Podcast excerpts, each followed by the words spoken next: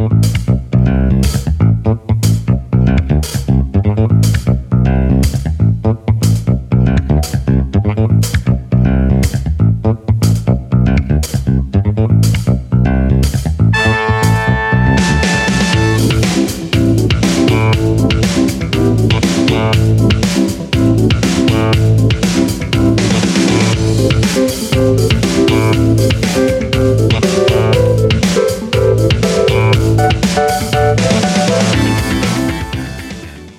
It's hot outside and it's going to stay that way for a while. So I want to go through some things on how to get a better workout, maybe perform better in an event during this heat. You know, there's a simple list. We all know it. We can Google it.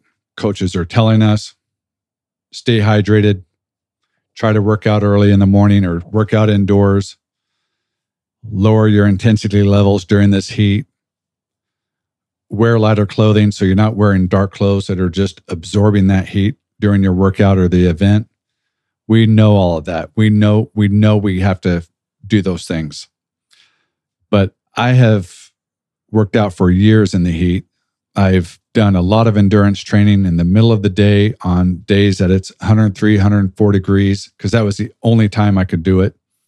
I would sneak in some early morning workouts here and there, but a lot of my training's been in the heat. I've been through races where I didn't do well because it turned 105 or 108 degrees on race day and I didn't prepare properly. I've made the mistakes. I've done it for a long time. I I I know how to prepare myself for the heat. I do not like working out in the heat, but I definitely know how to prepare myself for it. My personal list, what I do is I'll start with number 1. Before a run or a ride, I like to soak my soak my hair, soak my shirt, soak the upper half of my body with just some cold water. A water hose will work, cold shower, whatever you need. Just start your run or ride wet, not from the waist down because, you know, you get some chafing issues. But doing that, I always realized that I would get a good 15 to 20 minutes of a cooler workout when I did that. Very simple, but it works. Another thing, I will go back to the hydration, but hydrating days beforehand, staying on top of it, not just saying, oh, it's going to be hot today, so I better drink extra water or sports drink. Staying on top of it, knowing when that hot day is coming is so important. Even if it's already warm, it might be 90 degrees, it might be 95 degrees, but you see that it's going to be 102, 103 in a few days. Make sure you're staying on top of your hydration before those days get there, before that big event gets there. That's going to be key. Another thing for me is during a run or a ride, soaking my head again, just taking one of my water bottles and preparing for that. I would know that I would have enough water to drink on these hot days, but I'd also take extra water just to squirt over my head, squirt my shirt down, it's for me, it always felt different than even though I'm already soaked from sweat, it still felt different. It was just an extra layer of moisture. And it would buy me five, ten minutes of uh, just a little, a little relief. Now I'm not saying I was cool and oh my gosh, I don't feel the heat anymore, but it bought some relief, and that was key. Another thing I realized about myself is I lose a lot of salt in my sweat.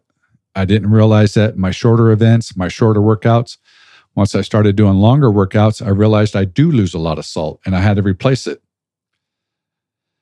I always mix when I ride or run, I mix my drinks. So I'll have a bottle of just plain water because I can't, I just can't stomach or I can't stomach drinking a sports drink the entire time. It's just too sweet. It's just uh, I don't like it. So I'd have a bottle of water and then I'd have a bottle of sports drink, whatever your whatever your drink of choice could be. So it doesn't really matter. But for me, I needed more. Even when I tried to make all my hydration a sports drink, it still wasn't enough because I would lose a lot of salt during my workouts. What helped me a lot was taking a salt tablet. That uh, not not necessarily doesn't relieve any heat, but the effects of the heat, some cramping, not you know, it doesn't even have to be a cramp, but things are tighter. things aren't moving as as smoothly as uh, they normally do, salt helps me a ton. And if you realize when you go for a long run or a long ride, you see the salt ring in your hat, maybe you see it in your t-shirt or your cycling kit, probably losing a lot of salt, and uh, you might want to look into that. And th- those things on top of the basics have helped me get through a lot of hot days. Hope these uh, tips help you get through some hot days because I think they're here to stay for a few months. It's that time of year. So stay after it, stay safe, try to work out in the mornings if you can, try to work out indoors if you can. If you can't, Try to incorporate those tips into your workout. I think you'll have a better day. Thanks.